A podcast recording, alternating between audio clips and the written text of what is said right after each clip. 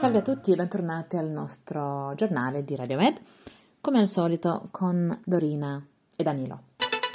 Cominciamo con l'Ucraina.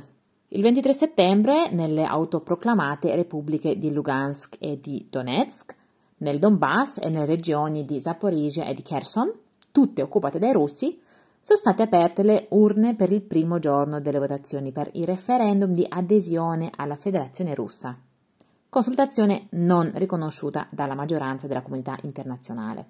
Il voto si è concluso oggi, il 27 settembre, e le agenzie di stampa russe hanno affermato che il 90% dei votanti è stata d'accordo con l'annessione.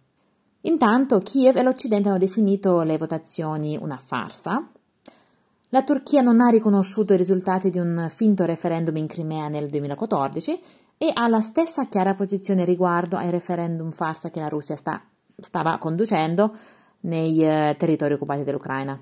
Lo ha affermato il portavoce della presenza turca Ibrahim Kalin. Riconosciamo l'integrità territoriale del popolo e dello Stato ucraini. Siamo con l'Ucraina, ha detto Kalin. La comunità internazionale ritiene il voto referendario illegittimo e anche la Cina si è espressa contro. Il mondo non riconoscerà né il voto né la probabile dichiarazione di annessione da parte del Cremlino. Ma a spaventare sono le possibili ripercussioni sul conflitto in Ucraina. Funzionari ucraini hanno già affermato che alle persone è stato vietato di lasciare alcune aree occupate fino alla fine dei quattro giorni di votazione i gruppi armati sono entrati nelle case e i dipendenti sono stati minacciati di licenziamento se non avessero partecipato al voto.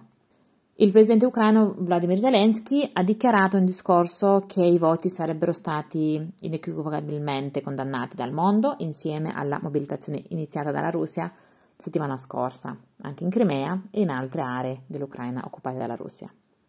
Le votazioni per, far, per entrare a far parte della Russia sono state organizzate frettolosamente dopo che l'Ucraina ha riconquistato quasi 10.000 km quadrati nel nord-est in una controffensiva all'inizio di questo mese. Per la città di Mykolaiv, che è stata pesantemente bombardata durante la notte di lunedì martedì, la situazione sta peggiorando ora dopo ora. Danneggiati edifici civili, in particolare strutture residenziali e negozi, oltre alla rete di approvvigionamento idrico. Attaccata anche Zaporizhia, con razzi che hanno colpito le infrastrutture. Oggi, 26 settembre, è stato presentato anche il nuovo rapporto dell'Ufficio delle Nazioni Unite per i diritti umani sull'Ucraina. Si è documentato che 5.996 civili sono morti e 8.848 sono rimasti feriti dall'inizio del conflitto in Ucraina.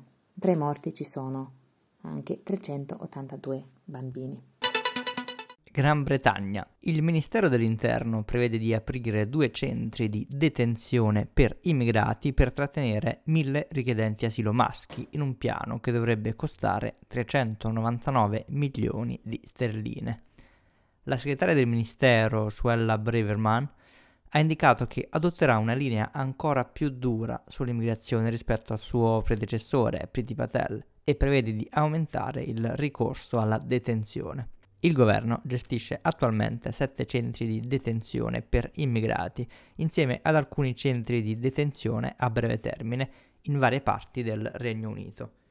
I funzionari affermano che possono ospitare 3.000 persone in qualsiasi momento se i due nuovi centri andranno avanti, rappresenteranno un aumento significativo del numero di persone che il Ministero dell'Interno potrà rinchiudere. Il giornale Il Guardian comprende che l'apertura dei due centri è specificamente legata alla detenzione delle persone prima che vengano inviate in Ruanda. Il governo sta pagando 120 milioni di sterline per lo schema del Ruanda, oltre a 20 milioni di sterline in più i funzionari non hanno confermato il costo totale dell'accordo con il Ruanda. Bulgaria-Romania. La settimana scorsa la Guardia Costiera bulgara ha salvato 38 migranti che cercavano di raggiungere la Romania dal Mar Nero. Secondo il Ministero dell'Interno questo è il primo incidente del genere registrato nella regione dal 2014. I migranti includevano cittadini dell'Afghanistan e della Siria, tra cui 8 donne e 8 bambini. Le autorità hanno detto che i migranti erano partiti dalla Turchia. Negli ultimi mesi la Bulgaria ha segnalato un numero crescente di migranti che arrivano o attraversano le sue acque territoriali.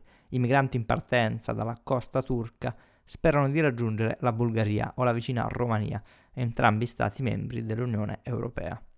Il mese scorso l'Agenzia bulgara per i rifugiati ha segnalato un aumento del numero di immigrati irregolari.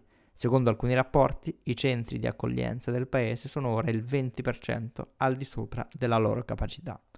L'aumento degli arrivi irregolari si aggiunge alle migliaia di profughi di guerra ucraini attualmente ospitati in Bulgaria.